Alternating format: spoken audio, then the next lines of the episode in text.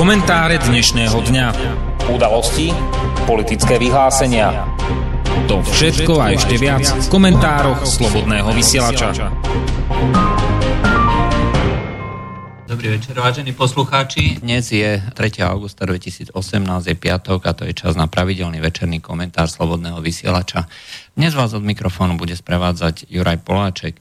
Pred dvoma dňami prebehol našou tlačou oznám o tom, že medzi republikou, medzi Srbskom a medzi Kosovom prebehli nejaké výmeny názorov o tom, že či je možné sa dohodnúť na tom, že by Kosovo sa zdalo republiky srbskej, hej, to znamená časti, kde žijú prevažne Srby v okolí Mitrovice a e, že či by teda mohlo ísť e, dôjsť k úprave hraníc. Dovtedy e, Kosovo takúto, takúto úpravu odmietalo.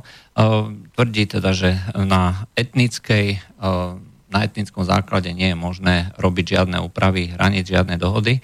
A jediné, čo pred dvoma dňami Hašim Tači, prezident Kosova, vyhlásil, je, že teda sa môže dohodnúť Kosovo so Srbskom, ale v mal na mysli výmenu územia, to znamená výmenu jednej časti Kosova za časť Srbska v okolí, hlavne teda v okolí srbského mesta Preševo.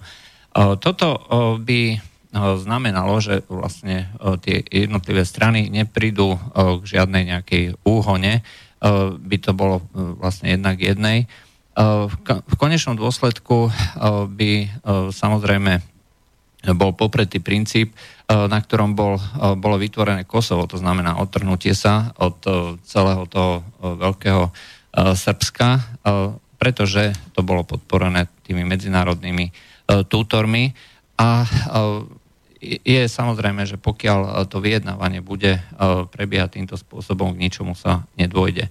Ani jedna strana reálne nechce takúto dohodu, to znamená, Kosovo nepripúšťa to odtrhnutie a naopak Srbsko teda nechce už Kosovu dať ani kúsok vlastnej pôdy, ale chce umožniť, aby na rovnakom základe ako Kosovo sa odtrhlo alebo bolo odtrhnuté tými medzinárodnými silami krajín NATO, tak aby bolo umožnené aj tejto republike srbskej. Prečo je to dôležité? No, možno práve kvôli tomu, že e, pred 104 e, rokmi, 3. E, augusta 2014, Nemecko vyhlásilo vojnu Francúzsku, čo bol v podstate výstrel, konečný výstrel tej vojny, ktorá zahájila masaker po celom svete a došlo k úmrtiu desiatok miliónov ľudí nesmierne brutálnym, doslova až priemyselným spôsobom. Eh, Srbsko ako keby sa znova začalo dostávať do toho centra, kde je možné, že sa jednotlivé eh, tie veľmoci eh, znova pustia do seba, pretože to, čo dneska vidíme a to, čo dneska čítame v novinách, tak je niečo, čo až príliš blízko pripomína tie udalosti, ktoré viedli nakoniec tej prvej svetovej vojne. Eh, vražda následníka trónu v Sarajeve eh, totiž eh, nebola vraždou, ktorá by podľa mienky vtedajších žurnalistov a vtedy, vtedajších komentátorov mala viesť niečomu tragickému. Nakoniec koncom 19. storočia a začiatkom 20. storočia bolo možné sledovať viacero takýchto atentátov na významné osobnosti členov kráľovských rodín a podobne a neviedlo to k ničomu okrem zhoršeniu vzťahov. Čo bol ale zásadne odlišné je, že Nemecko, ktoré v tom období mimoriadne zbrojilo a cítilo sa povolané pre usporiadať svet v okolí v Európe, v Európe a v okolí, hlavne teda čo sa týka rôznych tých dohôd o kolóniách, tak chcelo, aby Rakúsko-Uhorsko vyhlásilo srbskú vojnu, hoci bolo možné a bolo zjavné, teda, že Rusko sa postaví na stranu Srbska. Nemecko tvrdilo, že je nutné to spraviť teraz, pretože ako povedal, ako povedal cisár Wilhelm II, tak je nutné, že s tou vojnou proti Srbsku, že nie je možné meškať. Minister zahraničia, vtedajší nemecký minister zahraničia von Jagov o úlohe alebo možnostiach Ruska v tom období tvrdil, Rusko je dnes zásadne pripravené na vojnu a Francúzsko a Anglicko tiež nechcú v súčasnosti vojnu. O niekoľko rokov bude Rusko podľa všetkých predpokladov už bojaschopné a vtedy nás prevalcuje počtom svojich vojakov, bude už mať postavenú Balckú flotilu aj strategické železnice a e, naša skupina, tým sa myslela e, skupina ústredných mocností, Nemecko, Rakúsko, Horsko a Taliansko, sa medzi tým oslabí. Opäť, e, je to e, pripomienka dnešnej histórie. 1. E, marca ruský prezident Vladimír Putin ohlásil realizáciu alebo dokončenie výskumu a prechodu tej realizačnej fázy rôznych, dalo by sa povedať, zázračných zbraní, ako rakety s neobmedzeným doletom, mimoriadne silné ponorky ďalkov navádané navádzané, respektíve automaticky navádzané e, s atomovou hlavicou vo vnútri o sile 50 e, megatón. Len pripomínam, že najsilnejšia atomová bomba, respektíve vodíková, ktorá bola kedy e, spustená a vyskúšaná, bola tzv. car bomba. To bola bomba, ktorú Rusi vyskúšali za čias vtedajšieho generálneho tajomníka Chruščova a mala 50 megatón. Rusi sami hovorili, že uh, účinok tej bomby uh, zodpovedal uh, tomu ekvivalentu 57 až 58 megatón. A tu hovoria o ponorke, ktorá by mohla mať až 100 megatón. Tie účinky tej bomby, car bomby, boli desivé. A toto všetko si treba predstaviť mnohonásobne vo väčšom meradle pri pobreží niekde Spojených štátov. Tieto všetky zbranie, ktoré sa momentálne realizujú, alebo sú dokonca už realizované a zavadzajú sa priamo do výzbroje, ukazujú, že Rusko berie smrteľne vážne ohrozenie z krajín západu, z krajín NATO a že sa snaží na to pripraviť. Dá sa povedať, že o nejaké dva roky tak bude Rusko ďaleko lepšie pripravené na odrazenie akéhokoľvek útoku. A opäť e, to pripomína práve takúto rétoriku, čiže Rusko bude mať e, aj e, tu, ten ekvivalent tej balckej flotily z roku 2000, teda 1914, bude mať teda silnú výzbroj, bude mať strategické železnice, dokončujú sa niektoré infraštruktúrne projekty, respektíve sa rozpracovávajú, ktoré umožnia komunikovať e, naprieč Ruskom nielen teda e, dopravu, dopravu ropy, zemného plynu, ale v spolupráci s Čínou hlavne sa pripravujú projekty vysokorýchlostných železníc naprieč celým Ruskom. Čiže v niektorých, niektorých ekvivalentoch to skutočne pripomína to, čo bolo v roku 1914 tá dnešná situácia. E, to vyostrenie, e, sankčné vyostrenie e, tých povedzme amerických senátorov, ktorí nepochopili, že doba sa zmenila, že jednoducho Rusko už má nielen teda snahu a ochotu, ale aj prostriedky na to sa brániť, tak tvrdia, že treba využiť vlastne ten čas, kedy e, Rusko je ešte slabé a treba pritvrdiť, e, treba e, rozpútať sankčnú vojnu, sankcie, aké ešte v živote neboli, treba ísť po Putinových peniazoch, ako tvrdia. A toto všetko má viesť tomu, že bude Rusko oslabené. Pritom je celkom zaujímavé a dokonca smiešne, že súčasne rovnaká administratíva, respektíve tá dnešná elita v Washingtone vyhlasuje, že eh, Čína je strategickou hrozbou. Donald Trump eh, hovorí o tom, že treba zakázať čínskym študentom, aby študovali na amerických vysokých školách, pretože im kradnú vedomosti a že treba zamedziť neustálým atakom čínskych hekrov do amerických podnikov a inštitúcií. Toto je niečo, čo úplne dehonestuje celú tú propagandu, pretože to, čo aspoň navonok a oficiálne vadí Američanom najviac, je to tzv. zasahovanie do amerických volieb roku 2016, ktoré sa samozrejme nepotvrdilo. Ale berú to dneska Američania ako fakt a hovoria teda, že pokiaľ Rusi neprestanú s aktivitou zasahovania do našich volieb, ktorú my teda nevieme nejako, nejako zabrániť týmto aktivitám, aj tak e, dovtedy na nich musíme byť veľmi, veľmi, veľmi zlí. E, je to e, smiešne a pre ľudí, ktorí sa troška orientujú, nielen teda v technológiách, ale aj v politike a v rôznych tých väzbách, je to argumentácia na úrovni materskej škôlky. V skutočnosti to už viackrát bolo, bolo spomínané, na rôznych fórach. Americké firmy a americké organizácie existujú len dva druhy. E, do toho jedného, do toho prvého, e, to, to, je, e, to sú organizácie, do ktorých sa čínsky hekry vlámali a druhá skupina týchto organizácií alebo podnikov, to sú organizácie, ktoré ešte nezistili, že čínsky hekry sa do nich vlámali. Na Čína je skrátka kolos, ktorého sa Amerika reálne bojí.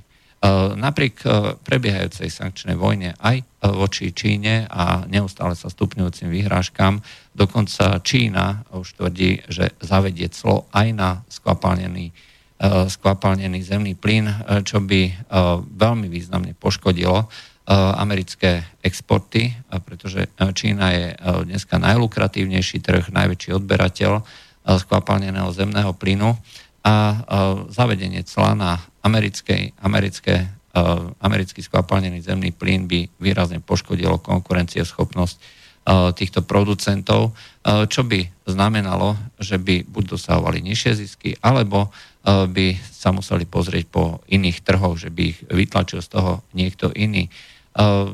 Čiže tu je evidentne tá snaha nechať tú vojnu utlmenú len na tú obchodnú oblasť a nie na to do tej vojnovej oblasti, hoci si všetci veľmi dobre uvedomujú v, v tomto okolí, že toto je asi tá najväčšia hrozba, ktorej nielen región, ale aj samotná Amerika hrozí, teda voči ktorej stojí. Zameriava sa to americké vedenie na to, aby vlastne ukázalo tie veľké ramena, ale v skutočnosti je to prázdna, prázdna hrozba.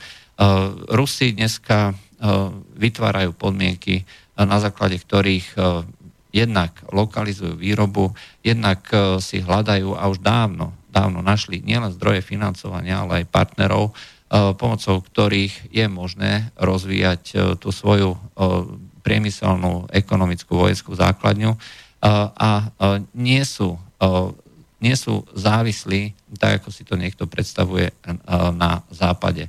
Celé je to retorika zameraná v prvom rade na domáceho užívateľa a na domáceho voliča, pretože prichádzajú tie, tie voľby midterm, aj to, je, to sú voľby medzi tými prezidentskými voľbami, kde, sa, kde je možné, že sa zmenia pomery v Senáte a pomery snemovní reprezentantov a sú dôležité. Hej. Čiže všetci títo ľudia, ktorí dnes vystupujú a predkladajú divoké zákony, pomocou ktorých chcú ukázať, akí sú teda hrozne zásadoví a nepriateľskí voči, voči Rusku, tak títo ľudia buď reálne nerozmýšľajú alebo nevedia, aká je reálna politika, alebo to vedia a využívajú túto ruskú hrozbu, ruskú kartu na to, aby pokračovali ďalej. Keď sa pozrieme znova na tie analógie, tak Srbsko je dneska, dá sa povedať, tým kľúčovým bodom v Európe. Tak ako bolo na Balkáne v tom tom 19. a 20. storočí, okolo ktorého sa všetko točilo. Rusko podporovalo Srbsko ako ten bod, v ktorom sa mohlo odraziť a ovplyvňovať jednotlivé krajiny v okolí. Dnes je podobná situácia. Srby, vzhľadom na to, že majú za sebou trpkú skúsenosť bombardovania tých tzv. demokratických krajín NATO, je v krajine veľký odpor voči tomu, aby sa integrovali do tých vojenských štruktúr do NATO. Len im ešte nikto nevysvetlil, že tá pokračujúca politika neustáleho, neustáleho prístupu k Európskej únii v konečnom dôsledku bude znamenať aj členstvo v NATO, pretože stačí si pozrieť Lisabonskú zmluvu. Všetky bezpečnostné a vojenské projekty sú viazané na NATO. E, takto je definovaná e, táto obrana, vojenská politika, nie inak. E, vždycky spolupráci v súvislosti s NATO a účasť v Európskej únii je, dá sa povedať, tým, tou predsieňou účasti v NATO. Či si to dneska Srbi uvedomujú, ťažko povedať, ale faktom je, že pokiaľ budú chcieť viesť naďalej takúto zásadovú politiku, že sa nebudeme zapájať do týchto, e, do týchto paktov, do týchto e, rôznych hier a podobne a naopak sa budú spoliehať na toho veľkého ruského brata, tak budú si neskôr musieť vybrať nielen či vstúpia do NATO, ale či vstúpia aj do Európskej únie. Srbsko je teda ten bod, ktorý môže doslova rozvrátiť, keďže všetky okolité krajiny nepochybujú o svojej ceste do Európskej únie a do NATO. A, a ako sa e, dneska ukazuje, tak e, Kosovo e, žiada dnes o členstvo v Organizácii spojených národov, čo pre Srbov bude znamenať jednoznačným výsmechom, bude znamenať facku, že akékoľvek dohody o uznávaní, neuznávaní proste skončili. Takže tá hrozba, že toto celé môže prerásť do niečoho horšieho, e, to samozrejme stále je. Treba len e, sa poučiť z tej minulosti. E, treba zistiť, akým spôsobom tie jednotlivé krajiny reagovali a prečo vlastne robili to, čo robili. To, že dnes sa bavíme o týchto rôznych hrozbách, to, že opisujeme o tom, aké nebezpečné je, keď niektoré krajiny respektíve regióny sú ovplyvňované tými vonkajšími tlakmi, kde sa v rámci toho usporiadania sveta, ako si predstavujú jednotliví stratégovia, vytvárajú nejaké nové štáty, štátiky, kde sa kreslí na mape Vytvára to neuveriteľne krutú a neuveriteľne cynickú hru, ktorá vedie v konečnom dôsledku vždycky nejakým negatívnym dôsledkom. A je úplne jedno, či sa bavíme o Európe, či sa bavíme o Afrike, alebo či sa bavíme o Blízkom východe. Veľká časť konfliktov v týchto jednotlivých regiónoch a krajinách vôbec nesúvisí s tým, že uh, niekde na Zemeguli, po Zemeguli žijú množstva rôznych uh, nešťastníkov, ktorí uh, sa zobudzajú uh, dňom i nocou uh, s uh, chuťou alebo s ochotou vraždiť alebo robiť, vyvolávať nejaké vojny. Uh, pokiaľ sú rôzne krajiny, ktoré nevznikli na etnickom základe, ktoré nemajú ten historický základ, treba ako Eh, Česko, ktoré má prirodzené geografické hranice, eh, celé stáročia, eh, unikátny vývoj na tomto, na tomto regióne a podobne ďalšie krajiny všeli kde vo svete, tak vtedy vždy sa zarába na niečo, čo môže do budúcna priniesť veľmi negatívne dôsledky. V konečnom dôsledku aj celá tá idea tej Zväzovej republiky tej um, uh, Juhoslovanskej socialistickej zväzovej republiky ešte za čias Jozefa Brosa Tita, tak uh, viedla uh, rovnako uh, k nejakej takej ideá, nejakému ideálu, že treba spojiť tie balkánske národy do jedného štátneho celku. Nikdy to nefungovalo a tá nevraživosť medzi katolíkmi, špeciálne teda chorvátskymi katolíkmi, a medzi e, tými pravoslávnymi Srbmi e, bola e, skutočne veľmi, veľmi dlhotrvajúca a aj po tej vražde toho následníka Sarajeve tak došlo k útokom na Srbov práve zo strany týchto rôznych Chorvátov a podobne, ktoré, boli, ktoré mali doslova brutálny charakter a ktoré si štátna moc proste nevšímala. Však to sú len Srby. E, rovnakým spôsobom e, sa e, táto štátna moc potom pozerala inám aj počas tých 90. rokov toho 20. storočia, keď boli znova Srby vraždení, však to sú len Srby, keď ich vraždila tá kosovská oslobodzovacia armáda. Pokiaľ budú mať Srby tú historickú identitu a myslím si, že ju teda majú, tak budú si pamätať tieto rôzne udalosti, akým spôsobom sa jednotlivé krajiny správajú, či už zo strany západu, ale možno aj čiastočne zo strany Ruska. Rusko v tom období bolo absolútne slabé, bolo rozvrátené a bolo neschopné urobiť čokoľvek okrem toho, že ruský premiér, ktorý bol na ceste do Spojených štátov, tak zavelil uprostred Atlantického oceánu na návrat naspäť do Ruska, keď sa dozvedel o tom, že je bombardované Kosovo a to bolo všetko. Dnešné Rusko by zrejme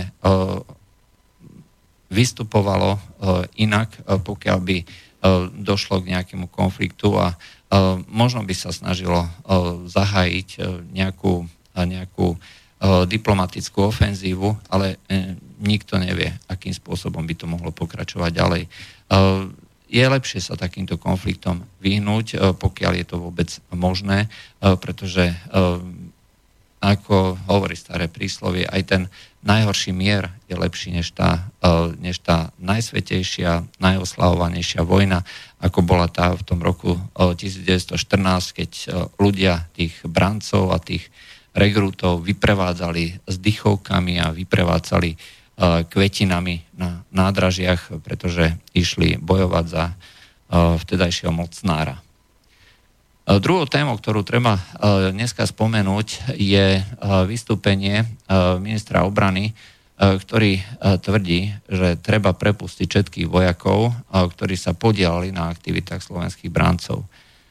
Je to téma, ktorá súvisí s mnohými ďalšími aktivitami, pretože v tomto momente je Slovensko skutočne pod palbou, slovenská diplomácia. Nielen teda, čo sa týka tej vojenskej oblasti, kde uh, správa NATO uh, vyjadruje pochybnosti o slovenskej armáde, uh, ktorá je úplne rozvrátená, ktorá je nekoncepčná a kde tí jednotliví predstavitelia sa starajú o to, aby uh, sa uh, tí um, aby sa uh, robili nejaké zákazky, zbrojné zákazky, bez toho, aby to padalo do nejakej koncepcie. Napríklad samotná koncepcia toho, tej zdravotnej služby ako takej v armáde. V časoch socializmu bola, bol, tej, bol ten veliteľ tej zdravotnej správy na úrovni veliteľa jednotky. Bolo to plukovnícke miesto, aj to znamená nejaký, nejaký, nejaká veľká jednotka typu pluk, hej, mala veliteľa a mala zároveň aj toho šéf lekára, ktorý bol plukovníkom a bol úplne nezávislý od e, velenia. Neskôr e, tá naša e, skvelá armáda presunula týchto doktorov do logistiky a spravila z toho kapitánske miesto, čo sa, a podriadili ho vlastne veleniu. Čiže v, tom obdob, v tomto momente prestalo by toto miesto atraktívne, snažiť sa o tú kariérnu službu v rámci armády. A preto vojenské lekári nie sú, nie sú dostatočne nie sú dostatočne motivovaní, aby do tejto armády išli, pretože to nielen nie teda či už platové, alebo tá, tá miera dôležitosti v armáde poklesla. Všetko jedno s druhým viedlo k tomu, že tá bezkoncepčnosť, odbúranie, respektíve zrušenie tých zásad, ktoré dovtedy fungovali, sa stali akýmisi charakteristickými znakmi v úvodzovkách budovania armády. My kupujeme stíhačky za x miliard dolárov. Tie stíhačky mimochodom majú iba dvojročný servis v zmluve.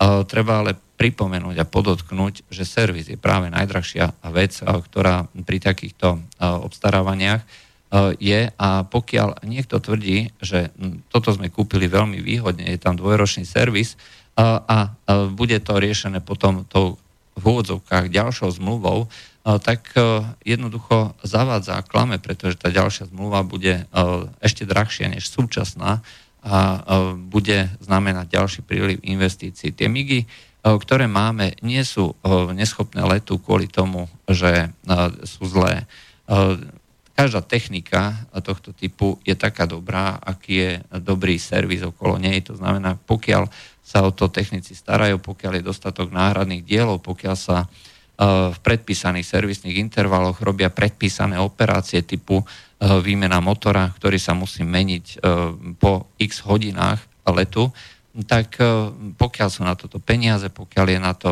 plán týchto, týchto oprav, tak vždycky E, bude dostatok lietadiel schopných letu a e, nielen teda letu, ale budú schopné aj tej bojovej činnosti.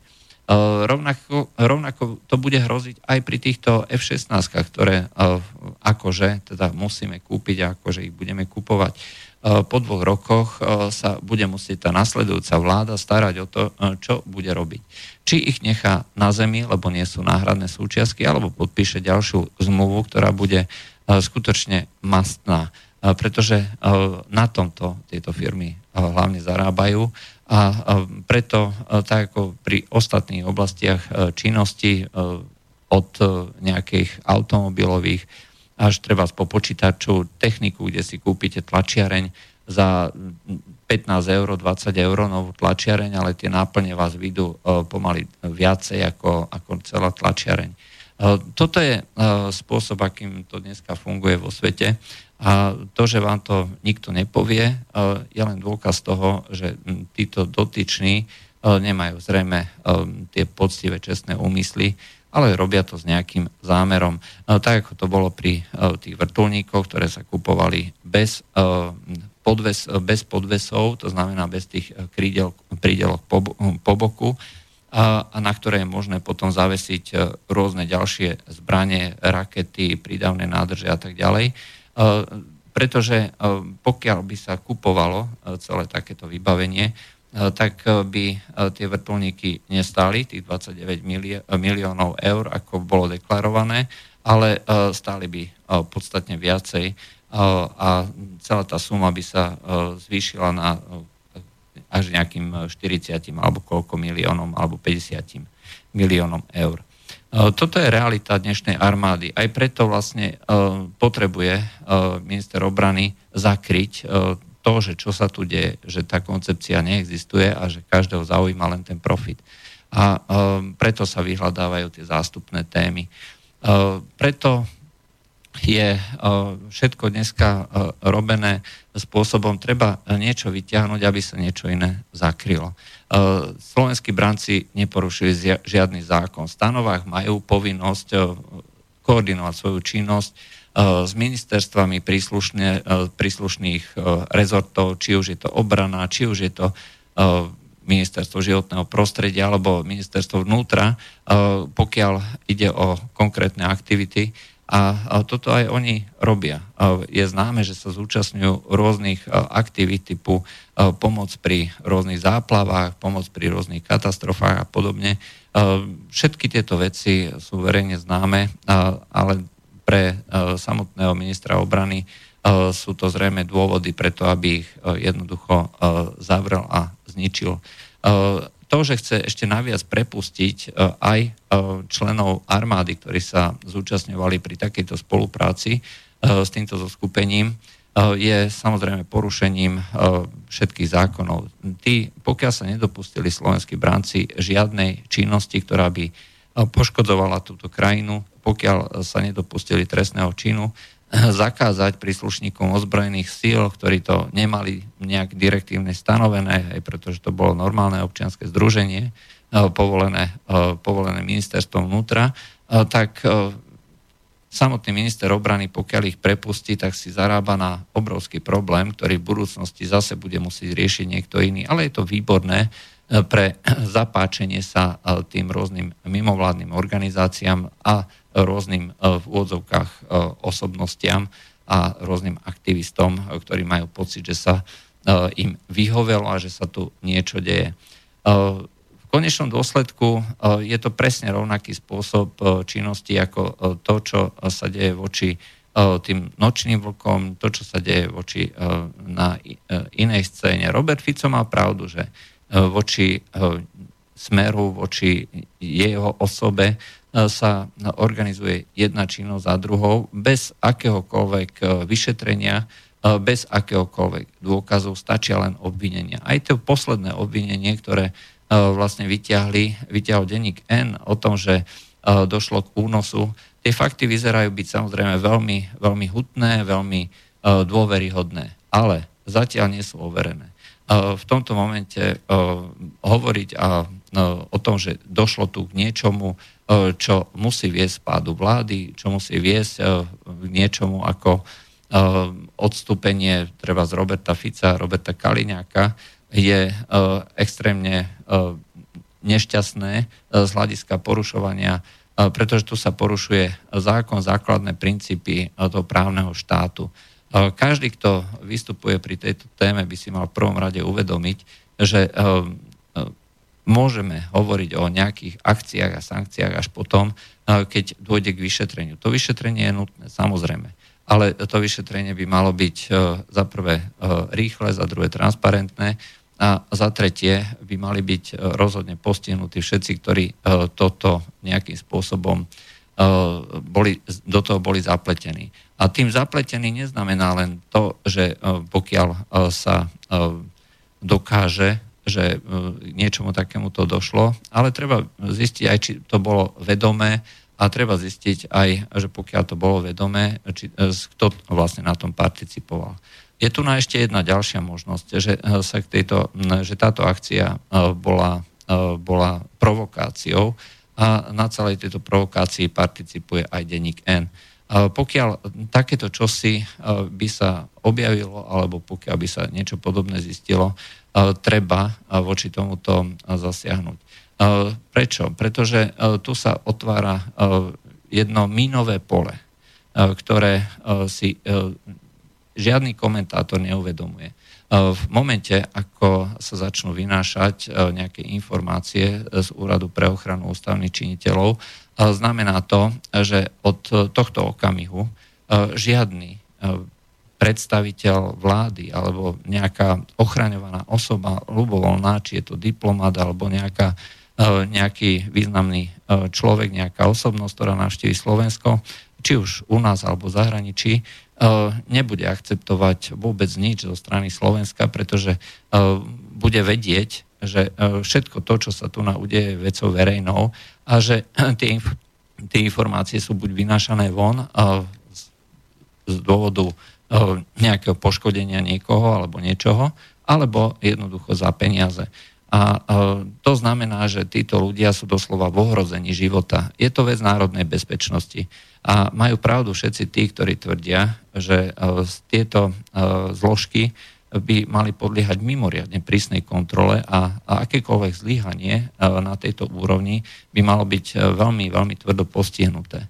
A malo by sa týkať nielen ľudí, ktorí sú tam, ale aj tých rôznych rôznych organizácií, ktoré e, takéto čosi vynášajú. E, pokiaľ e, denník N je do toho, do toho zapojený, tak je súčasťou buď nejakého pripravovaného komplotu, ktorý má vyvolať chaos, to je jedna možnosť. Druhá možnosť je, že je to prostriedok, ktorý vynáša z tohto prostredia vynáša z tohto prostredia informácie a ohrozuje národnú bezpečnosť.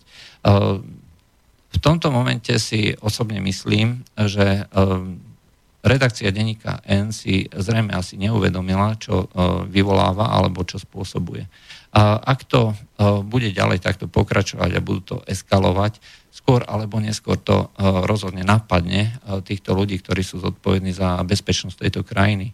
A tie známe galkové telefonáty, ktoré boli príčinou jeho odstúpenia, v tom roku 2011 e, budú len e, malou ochutnávkou, e, čo nastane v prípade, ak sa skutočne začne vyšetrovanie aj v tomto smere. pretože nie je možné, aby z tohto útvaru nejaké informácie unikali a je úplne jedno, či z akého dôvodu to je. Pretože ak to takto bude ďalej pokračovať tento štát, reálne môžeme zavrieť a môžeme teda to rovno odovzdať na striebornej tácke niekomu, kto tie informácie čerpá alebo kto riadi celú túto sieť proste tento informácií z tohto útvaru treba do denníka N. A je úplne jedno, či je to činnosť komerčná alebo politická, či tie nitky vedú do Berlína, do Bruselu alebo do Washingtonu. Rozhodne to takto pokračovať e, nemôže, ak e, si teda chceme udržať ten, to hodnotenie, že nie sme banánová republika. To bolo z dnešných komentárov Slobodného vysielača všetko. Lúčia s vami Juraj Poláček. Do počutia. Táto relácia vznikla za podpory dobrovoľných príspevkov našich poslucháčov. Ty, ty sa k ním môžeš pridať. Viac informácií nájdeš na www.slobodnyvysielac.sk Ďakujeme.